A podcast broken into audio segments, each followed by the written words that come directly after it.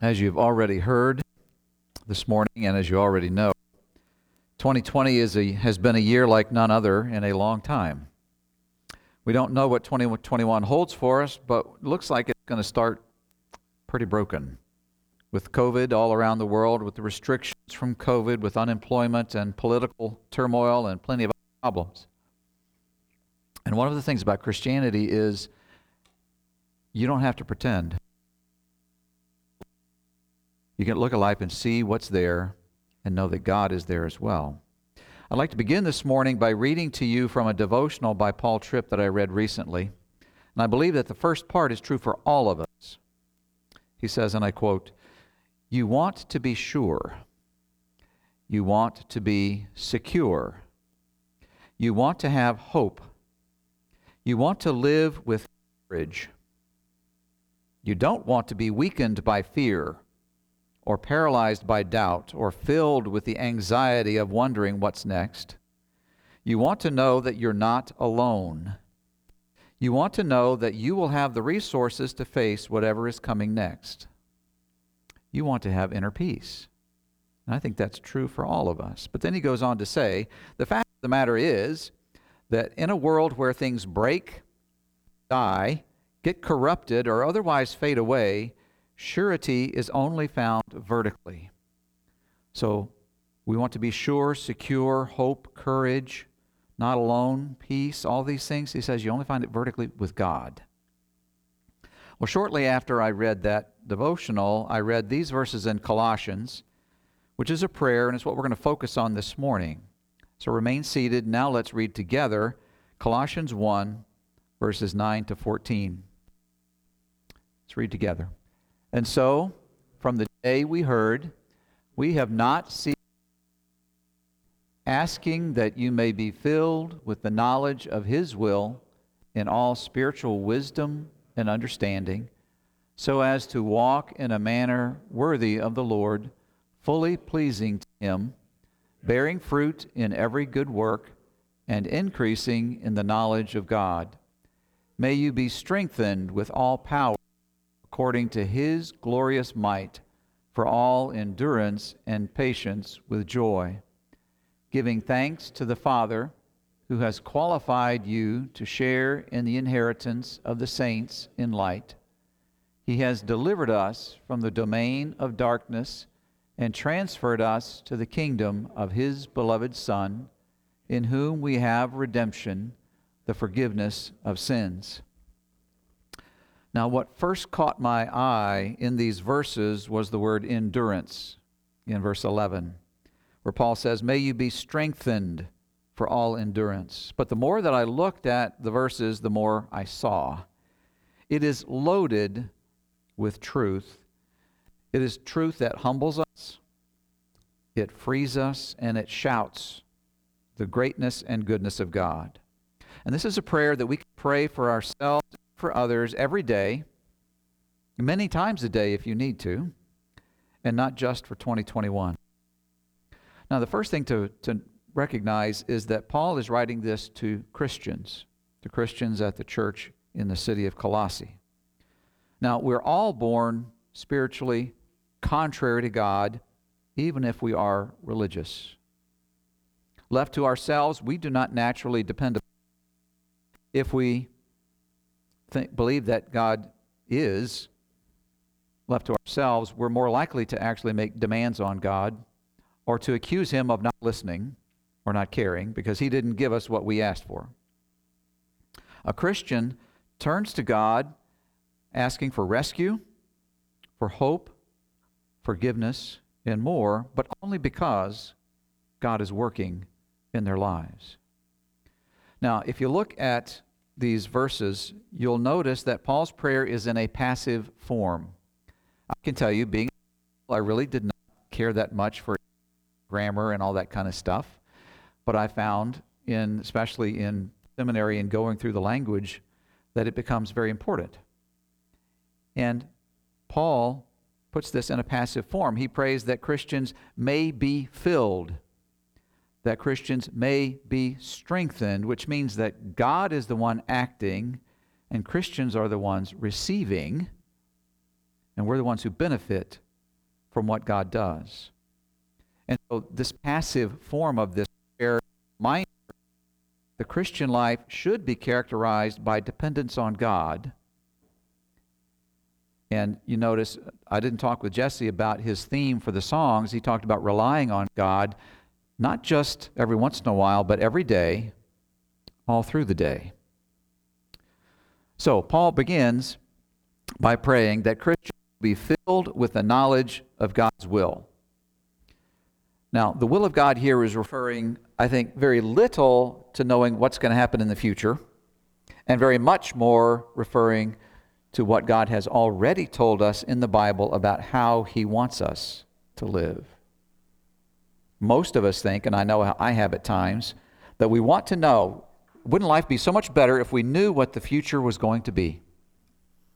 Well, I can tell you that looking back at my adult life, I think if I had known many years ago what has happened, what did happen, I would have been overwhelmed, because some of what happened was very hard and difficult.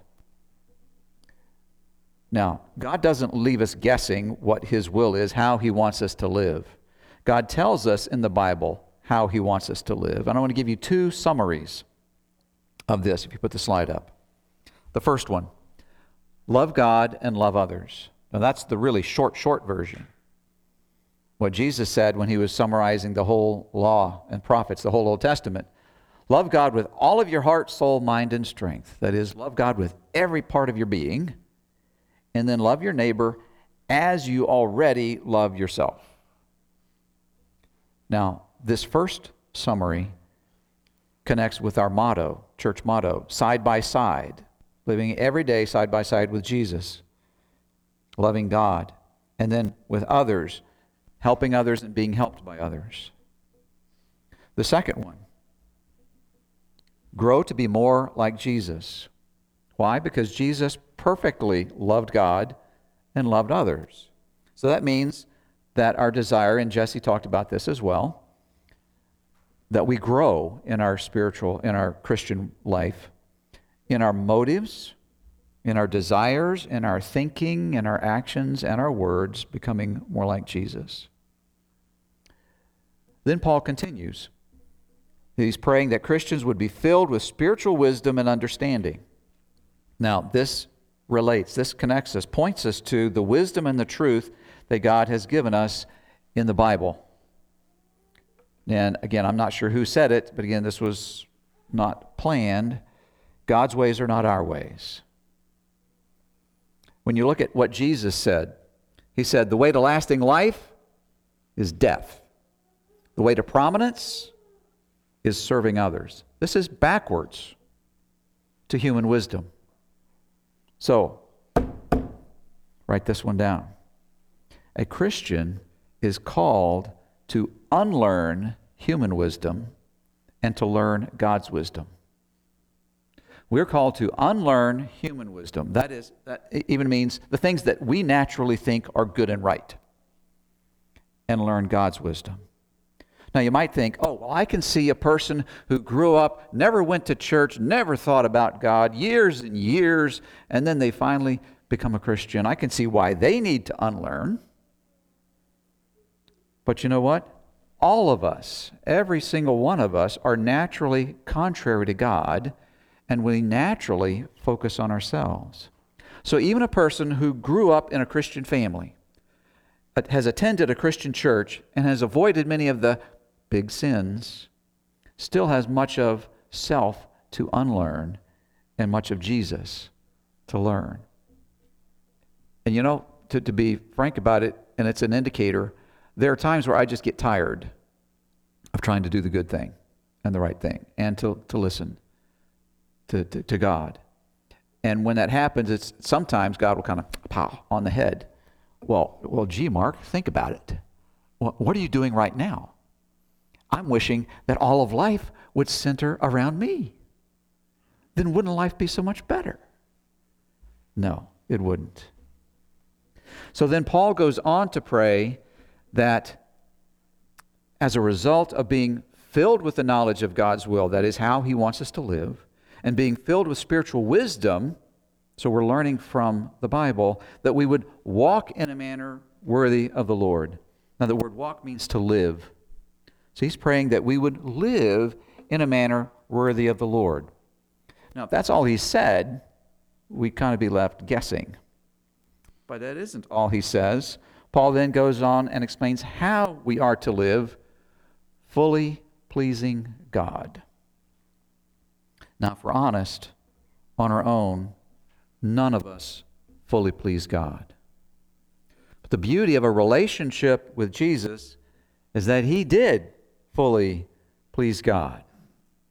Jesus also obtained through his death and resurrection forgiveness for all of our selfishness and sinful rebellion and our failure to keep God's law. And he credits us with his obedience. And then in a way that we cannot fully understand, Jesus makes a Christian's attempts at obedience fully pleasing to God. Jesus makes us acceptable. Now this is, take it for what it's worth, a picture from, if you guys remember the movie Rocky. And he says, I got gaps, you got gaps, talking about his girlfriend. Together we don't have any gaps. Okay, poor analogy, poor analogy, but you know, you guys know I like movies. Jesus completes us, fills in all the gaps, makes us acceptable to God. We see something related to this in Philippians chapter two, verses twelve and thirteen. Therefore, my beloved, as you have always obeyed, so now, not only as in my presence, but much more in my absence, work out your own salvation with fear and trembling. For it is God who works in you both to will and to do for his good pleasure. Jesse was right that Paul sometimes talks, in most of the time, in rather flowery language and with very long sentences, you know, sticking in phrases and running after ideas. He, here, here's Paul's writing to the Christians at the church in Philippi. And he wasn't with them a long time, some weeks, and then he basically had to leave town.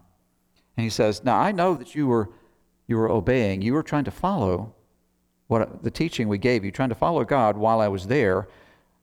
Now that I'm gone, you know, I'm hoping you're going to do even more. It's kind of like the teacher wonders when they step out of the room, are the students going to do what they're told to do? He's saying, are you going to follow? I want you to follow even when I'm gone. And then he says, work out your own salvation. That is, put it into practice. You've been taught how God wants you to live. So do it. Put it into practice with fear and trembling. Now, I don't believe this fear and trembling is from terror. The idea that God is going to smash us if we mess up. So we always have to be looking over our shoulder. All right, is God going to get me? Did I, did I mess up too much? Did I do the right thing? Did I do it good enough? No, I think this trembling is from a desire to please God. You're wanting to be so careful that you want to do the right thing, that you want to please God, that you want to copy him out of a love for God. Because you see how much God loves us.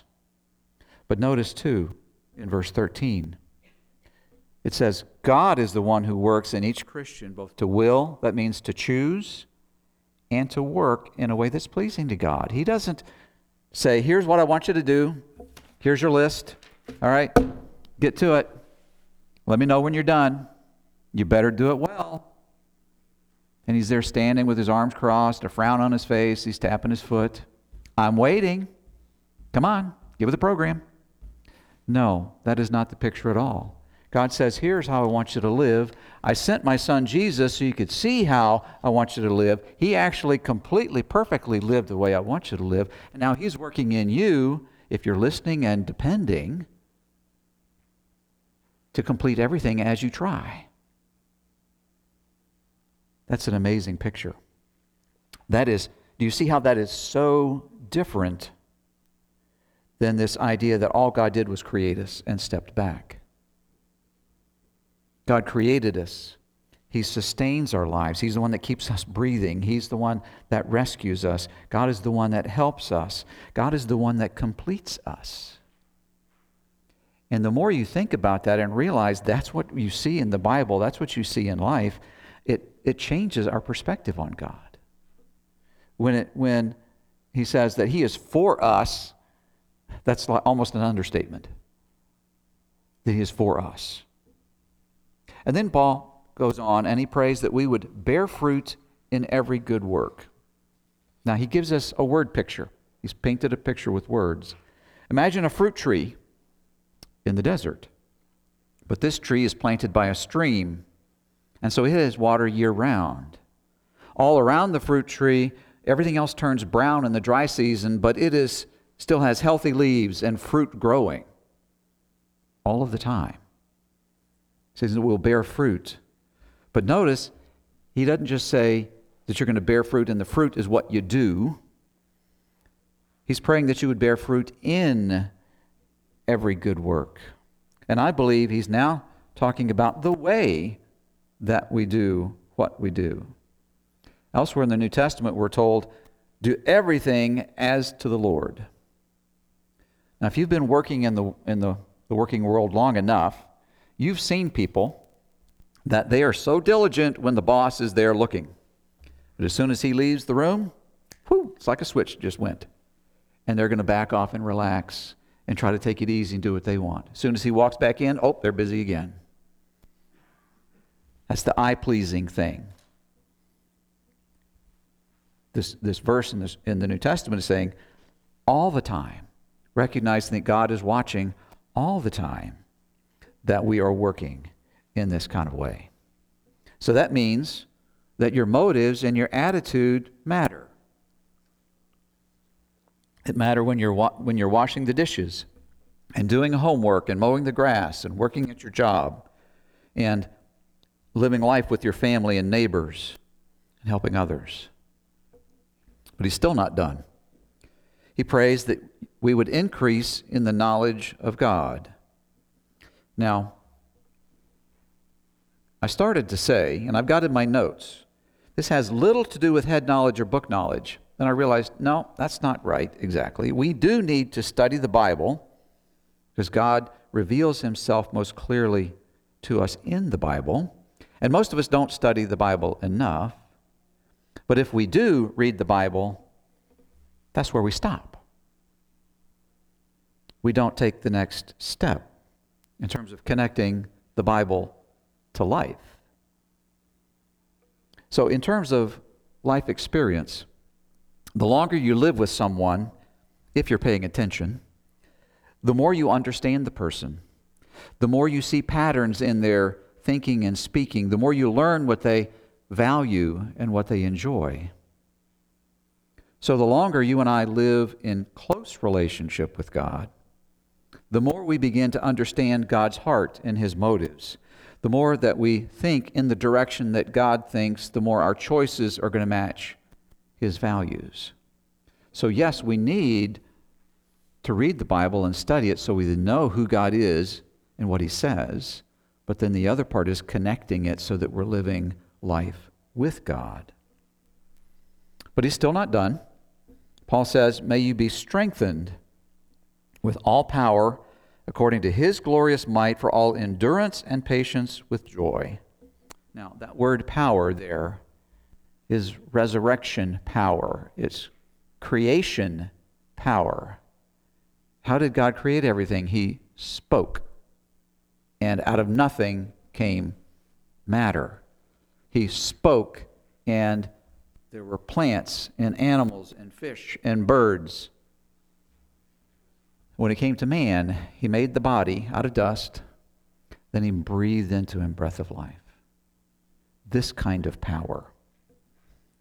And Paul is praying, well, may God work this kind of power in you and me. And what we see as we see life in light of God's word is that no one can live the Christian life without the strength that God gives, and it's only God that can give it.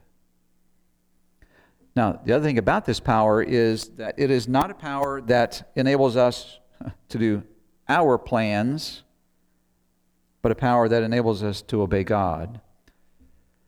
At least that's the way it should be, but we end up misusing it. You see, as Creator, God gave life to all mankind. And not just some people, but all people, including you and me, ignore God and use the life that God gives us to pursue our own plans. Now, for some people, that is their life, their entire life. For a Christian, when we chase after our own plans like that, we've turned away from God. We're not listening to Him anymore. We're ignoring God, and and we end up doing that long enough, we distort our view of God. He gives us power so that we, instead of offending the God who made us, can be in relationship with Him, where we're depending upon Him, we're responding to His love with our love. And so Paul prays for endurance and patience. And as I thought about that, I said, you know, this is both encouraging and discouraging that we can have endurance and patience. But I don't think I'm alone in wishing that the world wasn't so broken, that I actually need so much endurance and patience. The truth is, not only is the world broken, but you and I add to the brokenness with our own selfishness and rebellion. And so God is the one who gives us power to endure while we're on this earth. And He gives us power for patience with joy, which means we're not just supposed to grit our teeth and put up with the mess. God calls us to love Him, to love others, to keep on giving with joy. And the best way to find that joy is to remember and recount all of God's blessings to us, every good thing that we enjoy. And Paul doesn't leave us, again, without something here. In verse twelve, he gives us a pointer. He says, give thanks to God. Now, and that is not the only place. You see it over and over again in the Bible, the, the call for us to give thanks to God. Why? We're broken people living in a broken world, and even if we're progressing in these things that Paul has talked about, that we're we're studying the Bible and we're beginning to live life more with God, it's still so easy to be discouraged. So easy to be discouraged. And why does that happen? So often it's because we've we've got our picture of the way life ought to be, and it's not. How do we counter that? We can we choose to give thanks to God, which means you don't wait until you feel like it. You choose to do it. And then Paul gives us some things to thank God for. He talks about an inheritance. God promises an eternity in heaven with Him, which means, if you understand that, that means this life is preparation for heaven. And in heaven, sickness, pain, sorrow, death, our own selfishness, it's all gone. We can perfectly enjoy God. And then he says, He, that is God, has delivered us from the domain of darkness and transferred us to the kingdom of the Son of His beloved, uh, kingdom of His beloved Son. In Jesus, we have the forgiveness of sins. So here's God acting for our benefit. But again, this is really big, this is amazing, this is life-changing, but in our twisted human nature, so often we want to downplay it. We want to claim, you know, I'm, I, yeah, I'm not perfect, but I'm not that bad. I, I need a little help. And God says, no, no, you need rescue. You need to be rescued from yourself. Our rescue, our need for rescue is huge. And so God has done this. You see, without forgiveness through Jesus, nothing else matters. A person, a person can be the best person, kindest, most generous person, do all kinds of wonderful things. But if that person has refused to turn to God and Jesus for forgiveness and for to be made right with God, they're going to spend eternity separated from God and punished by Him. With forgiveness through Jesus, everything else changes. Everything changes. Let me finish with a little bit more of that devotional that I began with. And here's how it ties in with this prayer. As you and I embrace this prayer, and we are saying, God, would you help me to see more clearly your will, how you want me to live? Would you help me to see more clearly your ways and what's pleasing to you? Would you help me to see how you're already showing your love and providing for me and for others? As you do that, then here's some of the consequences. You don't have to hide or play act, which means we can admit our fears and failures because we're loved and accepted by God. You don't have to fear that you will not have what it takes because your Savior gives you all that you need to do what He's called you to do. You don't have to worry that you'll be left alone because your Savior has made you the place where He dwells. He's put His Spirit in us. He's closer than our very breath. You don't have to live with regret because all of your past sins have been forgiven by His grace. Those are truths for us. And today we celebrate Jesus' gift to us in His life and His death and His resurrection. Let's pray.